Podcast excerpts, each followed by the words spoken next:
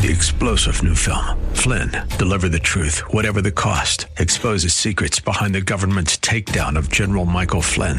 Flynn knew what the intel world had been up to. He ordered the first audit of the use of contractors. This set off alarm bells. He told the truth. He was the most dangerous person for Donald Trump to hire. They had to get rid of Flynn.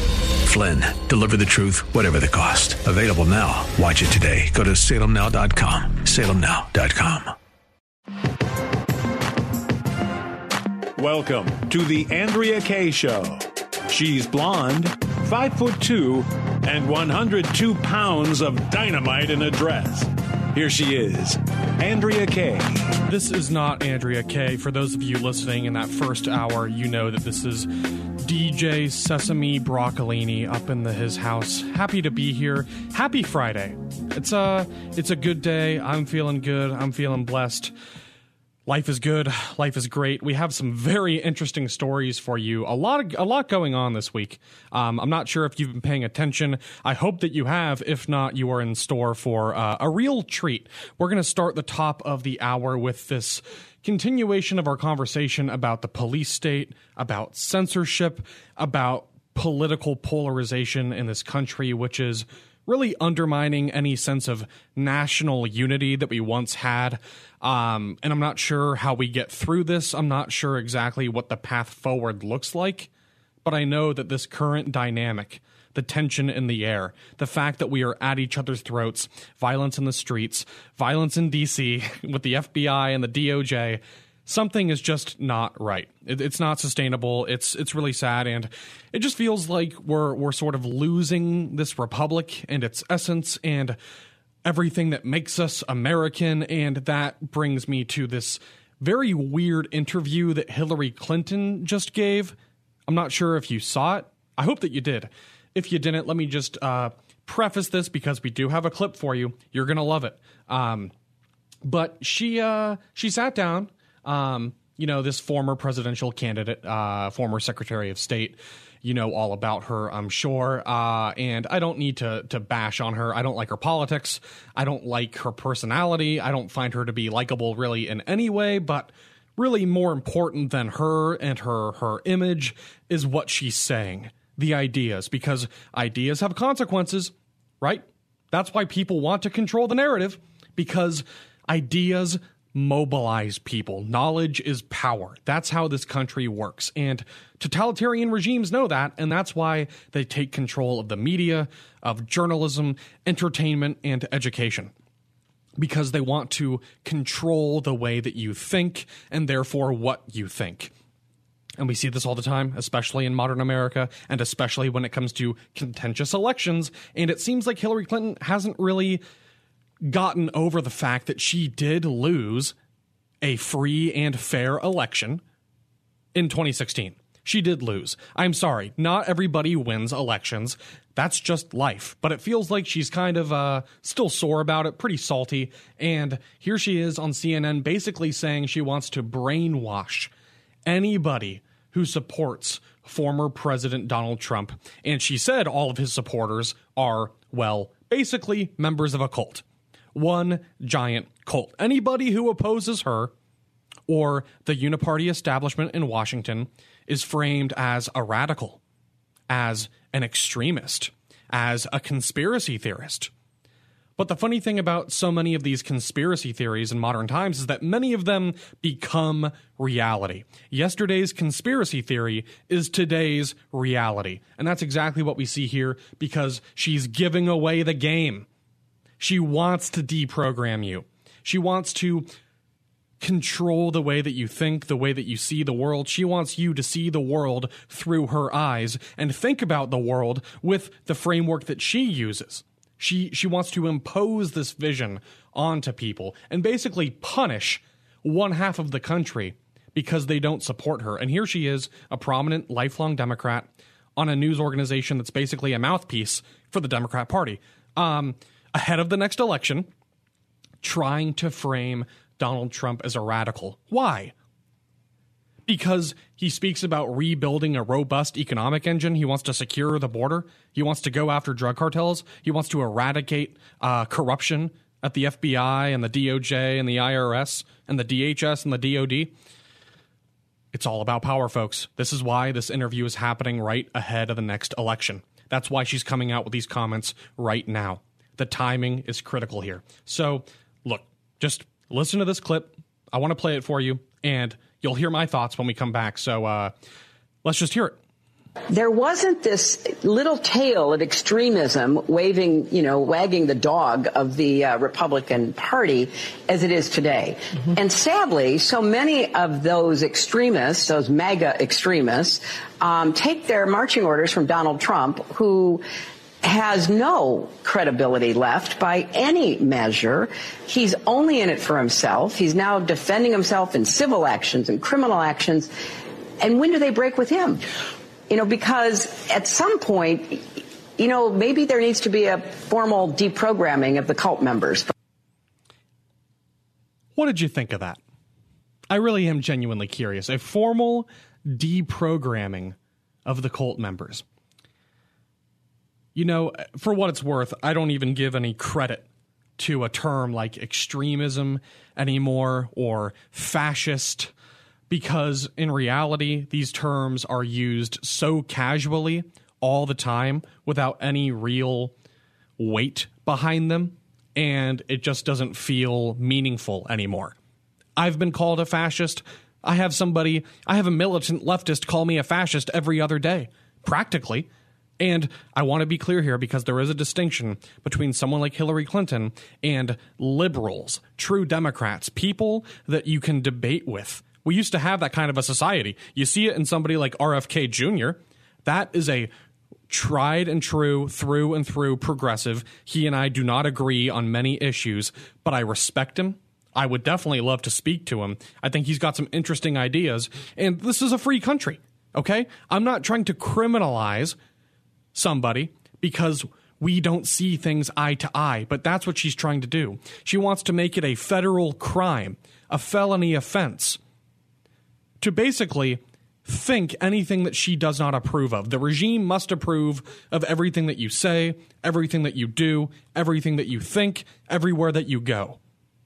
That's what totalitarian, totalitarianism is.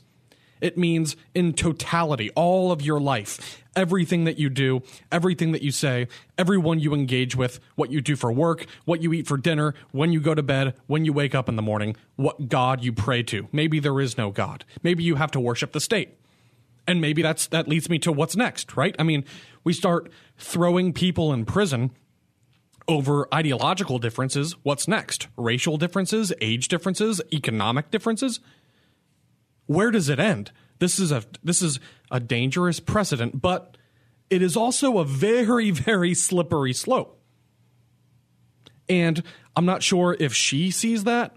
I suspect that she uh, she's probably aware of it. But I will say this for for Hillary Clinton, she is a true politician. She is a pro at peddling pro establishment propaganda. She is so good at these sit down interviews with quippy one liners about how everybody who disagrees with her is a fascist or an extremist or a terrorist. It's really disturbing, and it does make me wonder how are we supposed to have one nation together as, you know, Democrats, Republicans, old people, young people, tall people, short people, hot people, cold people. How can we live together with this kind of a force? I mean, the, the broader idea here is antithetical to everything that the founders cared about, to everything that they fought for, and everything conservatives are trying to protect. And I'm just not sure where it ends. The slippery slope is incredibly concerning. It happens very, very quickly. Uh, it's it's a lot easier to go from two to three than it is from zero to one. So once this ball gets rolling, who knows where it's going to stop? Formal deprogramming? What does that mean? What does that look like? Are you going to start uh, holding people hostage? Are you going to literally seize control of schools via the Department of Education? Are you going to send in the military to local communities? To shut down libraries? Are you going to turn off the internet somehow and make sure people can't get information so that way they can't think for themselves? That's the thing, okay? Freed freedom of thought. Okay, I know where I stand. I'm comfortable with my conservative ideology, with my philosophy, with my values, with my culture, with my heritage, with my lineage. I, I'm comfortable where I am, and I would love to be able to engage in debates with people who call themselves progressives or liberals because I think it would be fun. But these days, that that's the thing. We we just we've come to a place where principled conservatives, the David French types, will say, let's just play the left's game and go along with whatever they want to do in hopes that maybe they will spare us later in their violent revolution. And I, I guess that's the that's the thing so many people miss these days is that we've got a lot of tolerance on the right and a lot of intolerance from this militant faction of of leftists who are not liberals, who are not Democrats, but militant leftists. I'm talking about Antifa. I'm talking about that New York City professor, the college professor who ass- nearly assaulted students in her own classroom because they had a pro-life display. And then a reporter with the New York Post went to her apartment after class and he identified himself and she took out a machete and she put it to his neck and she threatened to kill him and then she chased him around the building out onto the sidewalk out into the street that's the kind of person I'm talking about. And unfortunately, we have many of those people in the classroom and many of those people in the government. And they're weaponizing the institutions against law abiding, hard working, tax paying Americans like you and me. Many people who just want to be left alone to live our lives, to work our jobs, put food on the table, provide for our families. We have hobbies and social lives. But you can't have that with a radical ideology in power because a radical ideology requires conformity, absolute conformity, which leads to the rise of a totalitarian regime in which they control what you say, to whom you say it, when you say it. You are not a citizen with rights. You are a subject of the government. You will do as you're told. You will own nothing. You will think nothing. You will be a mindless drone, a lemming, and you will be happy. All right, everybody, we're coming into the end of the first segment here in hour two on the AK show. This is DJ Sesame Broccolini. Please stay with me because We've got a lot to talk about. Okay, there's a lot going on in the news this week, and I just want to make sure that we cover all of the bases. So please make sure that you stick around. We're on AM 1170, The Answer San Diego. This is DJ Sesame Broccolini going into the break. Stick around for segment two.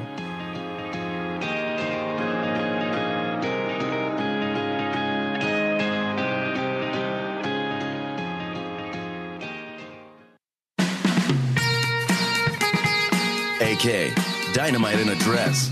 Or just Andrea Kaye. Whatever you call her. She's on The Answer San Diego.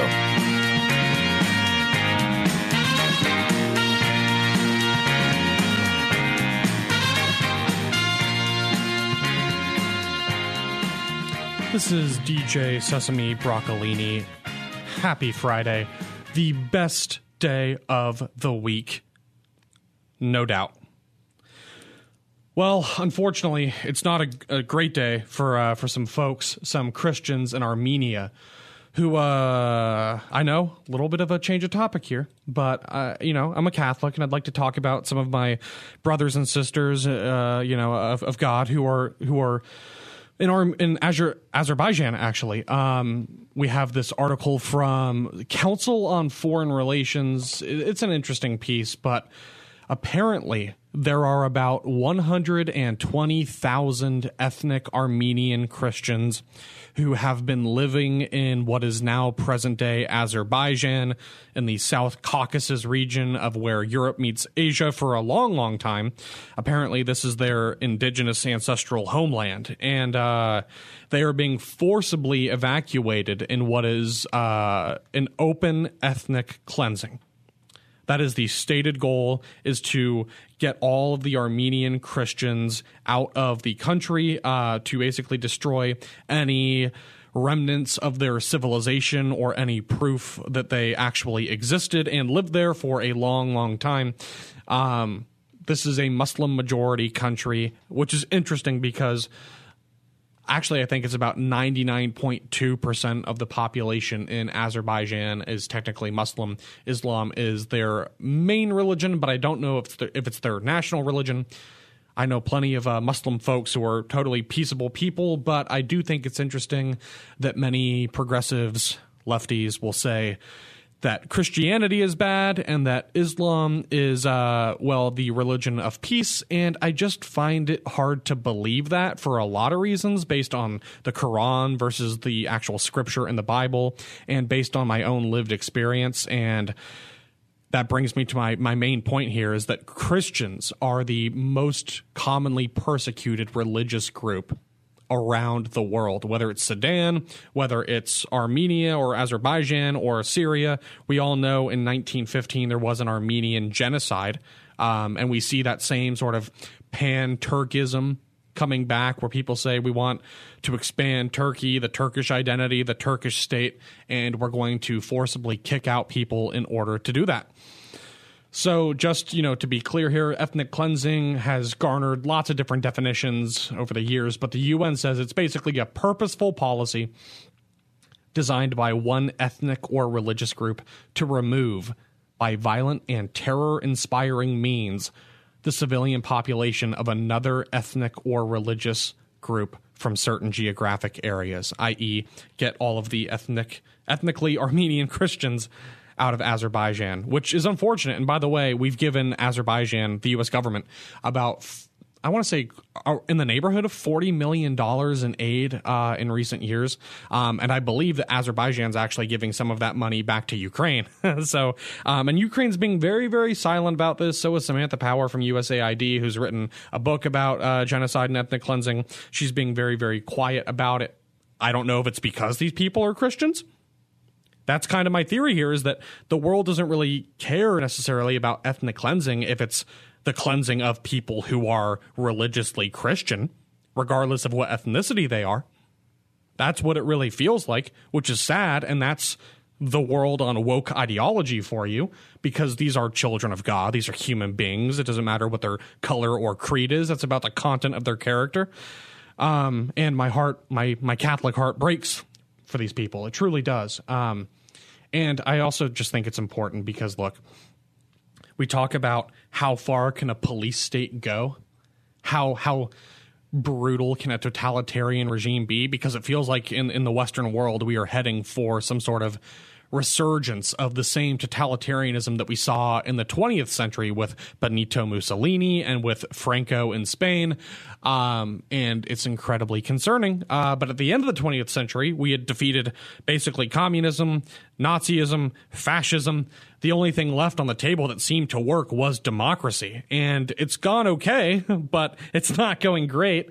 Uh, but that's not an argument for some totalitarian regime. But it's this it's this kind of instability which creates the conditions for some sort of strong man totalitarian figure to rise up through the ashes like a phoenix and swoop in and centralize as much power and control and authority as possible and then exercise that and, and basically uh, subdue the people, subject them to, uh, well, horrible living conditions. And sometimes people are subjected to death or to execution or to exile. And that's exactly what we're seeing here with this ethnic cleansing situation. The the people are jam packed in their cars. You have thousands and thousands and thousands of, of people.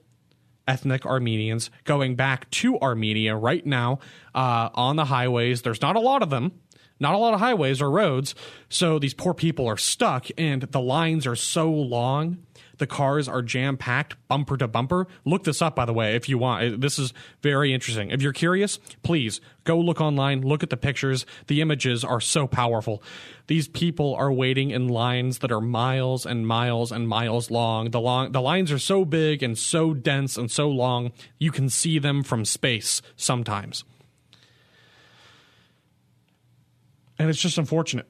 I don't know where the U.S. government officially stands on this, but it's really unfortunate to see 120,000 people over the last two weeks getting out of Azerbaijan as quickly as possible. And the stated goal here, again, is to basically eradicate the Armenian population in that country. And just for those of you who don't know, it's it's very very uh, it, it, reminds me of the Armenian genocide in 1915 when people were marched in death marches across the Syrian desert um, in an effort of ethnic cleansing. And that's what happens when you have unchecked government rule, complete abuses of power. Power corrupts, and absolute power corrupts absolutely. This is why the founding fathers of this country argued for small government, for limited government, for checks and balances, for separation of powers, and for strong communities of people who are capable of self governance and preventing tyranny from engulfing all of society. But that's what we're seeing in Azerbaijan. We're seeing it in the Western world. We're, we're seeing a militant hostile takeover of the Western world and really the global community. And it's just sad. People are getting innocent people who have nothing to do with these bigger, broader political dynamics are caught in the crossfire. Families, workers, people who might have friends and families in both countries, Armenia and Azerbaijan, which of course sits between Russia, Iran, Turkey, and Georgia which is very interesting for a lot of geopolitical reasons, as you might imagine. But what's most interesting to me here is the fact that this is a giant warning to the rest of us in the Western world because this is what happens when you have totalitarianism, and we in the West are on the way to a totalitarian like regime. And who knows, maybe one day Christians in America will be forcibly exiled just like these Christians in, in Azerbaijan are being right now. Who's to say this couldn't happen again somewhere else? People are cruel. People will do this to each other.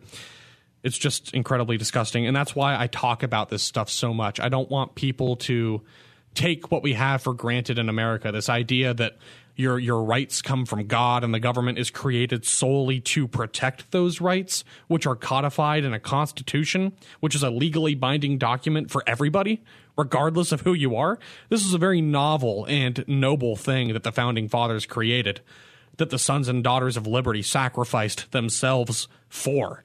And I feel like we're just throwing it away.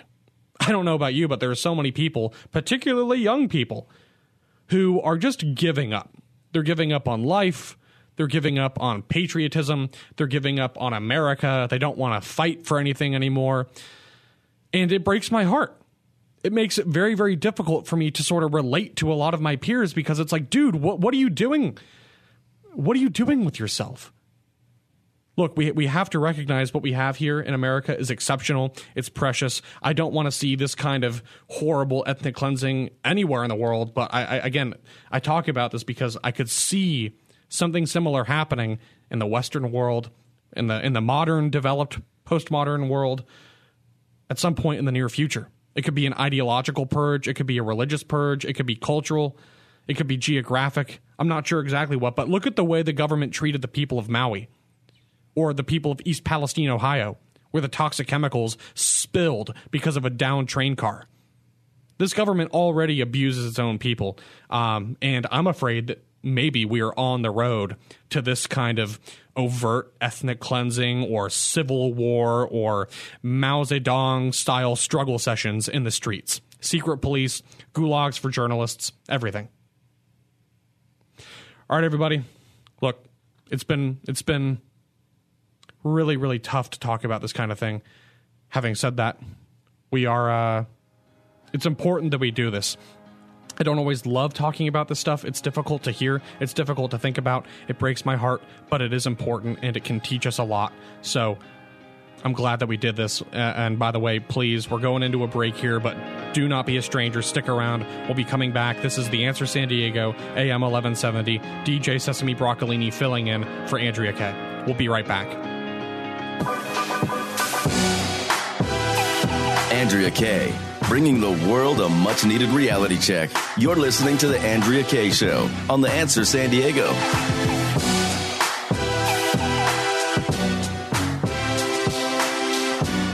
I'm sure you all miss Andrea. I know that I do. Uh, but here we are. You, me, and Dupree here to talk about some interesting news coming out of the city of San Diego, my hometown. I love this place, born, raised here, spent all of my, uh, most, almost all of my life here, 99.99% of it. And I'm very thankful to be, uh, to have been born and raised in, in San Diego because it's just such a beautiful place with lots of beautiful people and interesting things to do. And, there's some interesting stuff going on with a local healthcare provider here in California and in uh, the city of San Diego throughout the county. More than 75,000 Kaiser Permanente union workers across five states and Washington, D.C. are back out on the picket lines. They were out today for a second day demanding more staffing, better wages, better treatment, better patient care apparently uh, some some people here there's a lot of different folks therapists uh, social workers administrators uh, and a lot of these workers union union workers are saying the strike is about patient care. Some of them have gone on record saying that uh, they're understaffed which means they're really prone to making errors and needless mistakes and they're not able to provide the care that they promise to members this is very interesting. Keep in mind, Kaiser Permanente is a not for profit healthcare provider. They are an incredibly big not for profit healthcare provider. It seems like their CEO is generally doing well. And here's what I'll say I'm not a big labor union advocate. I'm really not. I don't like the amount of power that labor unions have in this country. They're incredibly powerful. They use that power in, to weigh into politics, to influence elections, to to influence public policy. We saw that with teachers unions during COVID. We see it all the time. But my heart does go out to these these strikers simply because it does seem like it is genuinely about providing better care to patients. I don't know about you. I've had an incredible amount of experience uh, directly and indirectly in the healthcare system in this country. Look, I'm not going to sit here and rattle you know rattle off leftist talking points about American healthcare because I just don't think that that's good. I don't buy into it. I'm not really a fan of the Obamacare regime at all. I think it's actually made the problem a lot worse for very specific reasons. And some of that is based on the word of people I know that work as either doctors or pharmacists or administrators in the healthcare industry. Um, having said that, our, our healthcare system is flawed it's not perfect. There's a lot of perverse interests in there. We got big pharma, we got lobbyists, we got dubious, nefarious activities going on at the FDA. There isn't really any regulation or uniformity. It's it's, it's not ubiquitous. It's not really user friendly that much in many ways, in my experience. I don't know about you. Maybe you've had better experiences. I hope you've had better experiences than I have. Um, not to say I haven't had any good ones. I've got some great doctors, great primary care, different GI like people. I get it. Okay, I don't want to. I don't want to paint with too broad a brush, but I do want to hammer home this point that these people, in this particular instance, are gaining some of my my empathy, I guess. And again, I'm not a union guy. I don't really like union culture. I don't really like strikes. I think oftentimes it's counterproductive and it distracts people from the real issue at hand, the underlying problems. But it seems like this strike right here, they're happening in California, in Southern California. It seems interesting. Okay, local local outlets are covering this, um, and it says that negotiations between Kaiser Permanente and union workers for a new contract. We'll uh, started back in April, but uh, I guess it took Kaiser a long, long, long time to come to the table. At first, they were not willing to compromise at all, and now they are seeing the impact of that rigidity. I guess that's really what's that seems to be what's going on. Again, this is a not for profit healthcare provider, but they did rake in $3 billion in profits in the first six months of this year, 2023. And the CEO is being reasonably compensated. It's, you know, uh, seven figures, it seems like. Um, and that's not to say that he's a bad guy or anything. I don't know anything about the CEO other than what he's making according to these figures, if they are true, if these reports are accurate.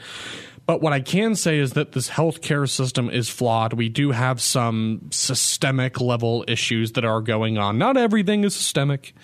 I know progressives overuse that word, they abuse it, they misuse it, they tire it out.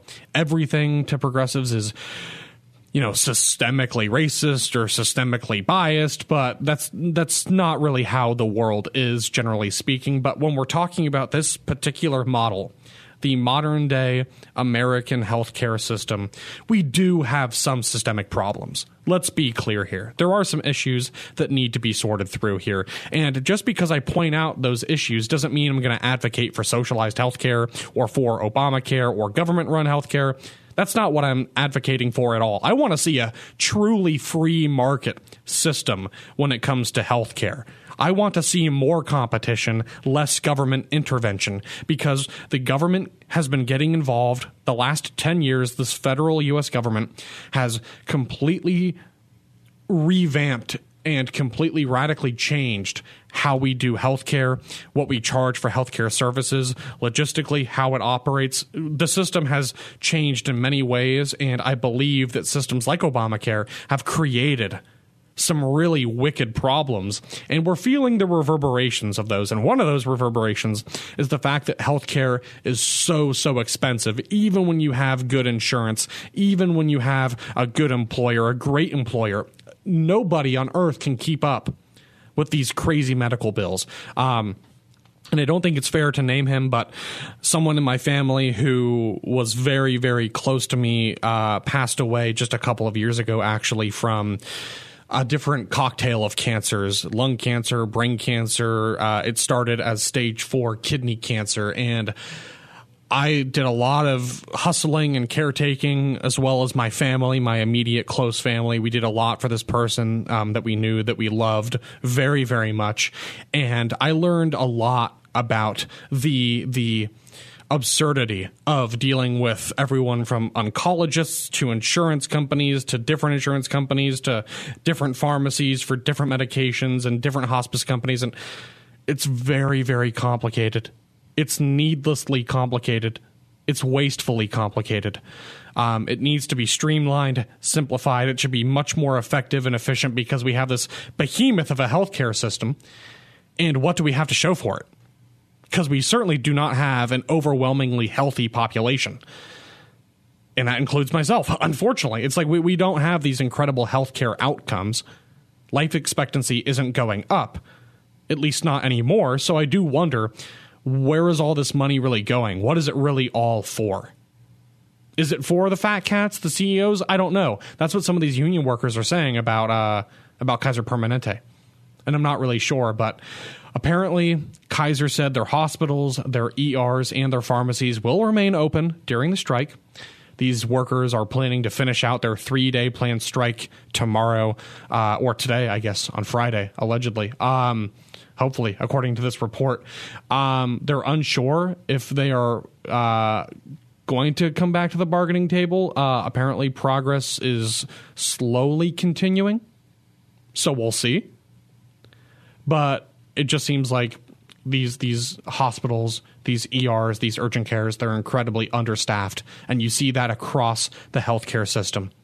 A massive demand for more staffing, for competent nurses, for for uh, nurse practitioners, not just for doctors, but for nurses and nurse practitioners, which are trained to do a lot more than what you might think because there's a demand for it. We need people that are quick on their feet, that are smart, that are good with patients, and it does genuinely seem like these these strikers want the very best for for themselves, but also more importantly for the patients they are serving. And generally, I've heard Kaiser's a pretty good company. I don't know much about them or their history, but I will say this because again, I'm not a big union guy. I'm not a big strike guy. I don't really like that culture. I don't really like that negotiating tactic. I think it's kind of a publicity stunt that's not ever really uh, that's rarely done in good faith. But that's why I'm talking about this because this seems like an exception. It seems like these people are not striking for no reason. It seems like they are genuinely trying to bring both sides back to the table to reach some agreement. I don't know what that agreement looks like. I don't know what the specifics are, but I do think it's interesting. Um, And I say that as someone who's very rarely sympathetic with giant labor unions because it's political. They throw their weight around. They they overturn elections. They they manipulate people. They dispel propaganda in many cases. I don't like the stranglehold that labor unions have on many workers in this country and the working class. Having said that, I think I think these people have a good point. It seems like, and uh, that's to say that look, things life is more complicated than I want it to be. Sometimes life is more complicated than we think, and this is very interesting. And please go read more about the story because who knows? Uh, we we all can agree that better patient care in this country, better service, and reducing costs is priority number one. So thank you, everybody. We'll be right back. Andrea Kaye, telling you like it is while eating a donut too. It's the Andrea Kaye Show on the Answer San Diego.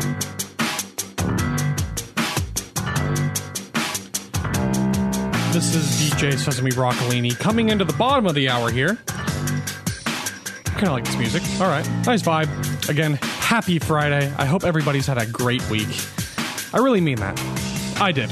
I learned a lot. There's a lot of interesting stuff going on in the news, including this local story. Just to stay here on this this local thread because I want everybody to know to know about what's going on in the community uh, and I just love San Diego so much. I love talking about it. I love talking about, you know, how great it is to live here, the beaches, the sunset, the atmosphere, the people. I love everything about this place. But we still do have our fair share of problems, especially considering the people that run this town. Uh, that's a wink and a nod at Mr. Mayor Todd Gloria, who I don't really, I, don't really have a whole lot of respect for Todd Gloria or uh, the the political coalition around him. Um, many of whom I know through various political work of my own in the area, but that's okay because still this is our city and I'm trying to solve problems here and we've got a bad homeless problem in this in this town it's getting worse by the day.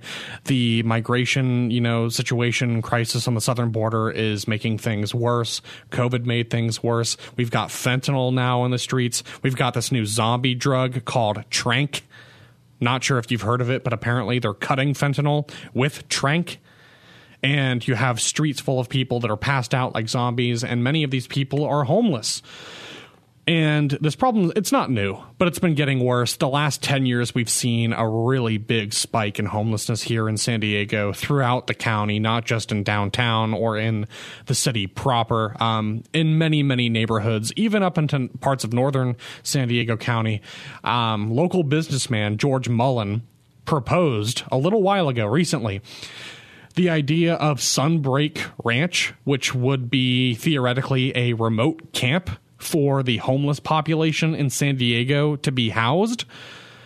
The the weird kicker though, and again, the fact that it's coming down to local businessmen because the government's completely dropped the ball. The local government, the city, is really dropping the ball. They don't have any ideas. It seems like it doesn't feel like they have any good solutions for addressing this homelessness problem, which has been getting worse and worse over time. And I don't, I think a lot of people care, but for some reason, it's not a political issue that's deemed to be expedient. And our fellow citizens, our fellow Americans, many of whom might be veterans or, or people who are just down on their luck, are or people who are addicted to drugs and alcohol who need help, are basically left on the street year round to rot. It's not Christian. It's not good. It's not American. Um, my heart breaks for these people. I, I can't even imagine how difficult it must be to live your life on the streets all the time. You can never go home. You don't have shelter from the elements and it seems like a lot of people just don't care. I mean, the San Diego Democrat Party is very big, very powerful, very influential, but where are they? Why are they not doing more? Why have they not been doing more? Where is the sense of urgency when it comes to getting these people off the street, getting them back into civil society, getting them back to God, bringing them back into the fold, into America? Um, look, but anyway, because the government's dropped the ball, we have local business people that are making suggestions. Um, I'm not sure how I feel about this remote camp, but apparently it would have this Sunbreak Ranch. Uh, would involve potentially people from the Marine Corps, um, but officials at the at the uh, MCAS Miramar Air Base have not been uh, necessarily interested in this idea. Uh, the concept did get some support from certain leaders uh, in San Diego, including basketball legend Bill Walton. Um, who once came to my elementary school, actually, and gave a very interesting talk here in San Diego. But Mullen, this guy George, and his supporters aim to lease. Their goal is to get 500 acres of land at Miramar, MCAS Miramar, to house and serve all homeless people in the area with an estimated cost of nearly $300 million per year. It's interesting, isn't it? I don't know exactly how it would work. I know that uh, Marines, uh, or at least, you know, the commander of Marine Corps Air, has rejected the proposal to house homeless people on military land. Um, and apparently there's lots of reasons that go into this. I don't know exactly what those are, but what I what I will say is that this homeless this homelessness situation this epidemic. We see it throughout San Diego County, throughout Southern California, throughout the whole state of California, throughout the country. It's not sustainable. It's not Christian. It feels like we're living in a post Christian America where we have a very low regard and value placed on human life. But these are human beings, our fellow Americans, many of whom, by the way, are veterans go go actually speak to a lot of people in the veteran community. There are so many homeless veterans in this country, especially in this town, because we've got you know lots of different uh, Marine communities, Air Force, Navy, uh, Army, Marines. Um, so I understand why people in that situation find themselves in San Diego County. But man, it's so frustrating to watch the city just completely drop the ball when it comes to addressing this crisis. I'm not saying it's the military's fault for not accepting this idea about building out Sunbreak Ranch, but the fact that we have to rely on ideas to come from local business people is is just you know the, the, government wants more power. They're constantly telling us, "Give us more power, give us more money, give us more time." But what do they do with it? They squander it, or they abuse it, or they weaponize it. They victimize people. and it's like at some point the government doesn't solve our problems, they just subsidize them. They just create them. They manufacture problems. We've got thousands of homeless people here throughout California, but especially in Southern California, because there's a lot of space and the climate's good. And these people are just left on the streets to rot. It's like, where's your family? What happened to your friends? Where's the state? Where's your local congressman or your mayor or your city councilor? I don't know, everybody. It's just really, really tough. But hey, look, I'm running out of time here. I could go all night because there's so much happening. But I just want to say again, happy Friday. It's been great to be here. This is DJ Sesame Broccolini here on the Andrea Kaye Show, filling in for Andrea. She called on me. I answered her call. I'm very, very happy to be here. It's been so much fun. I hope you all have a have a good weekend, okay? Put your phones down, turn off your computer screens, try to spend some time with friends, family, get some rest and relaxation and Hopefully, it's going to be beautiful here in Southern California. And again, this is DJ Sesame Broccolini for The Answer San Diego. I will see you all on Monday. Three star general Michael J. Flynn, head of the Pentagon Intelligence Agency, knew all the government's dirty secrets. He was one of the most respected generals in the military. Flynn knew what the intel world had been up to, he understood its funding. He ordered the first audit of the use of contractors. This set off alarm bells. The explosive new documentary, Flynn, Deliver the Truth, Whatever the Cost, and covers the facts behind this scandal. Flynn told the truth. He was the most dangerous person for Donald Trump to hire. I find out the worst enemy that I'm going to face in my life is right here in America. They took my assessment and they wanted me to change it. And I was like, I'm not changing it. They had to get rid of Flynn with in depth interviews, archival footage, and never before seen personal records of the man behind the headlines. I just felt like I was drowning. Flynn, deliver the truth, whatever the cost. Available now. Watch it today. Go to salemnow.com. Salemnow.com.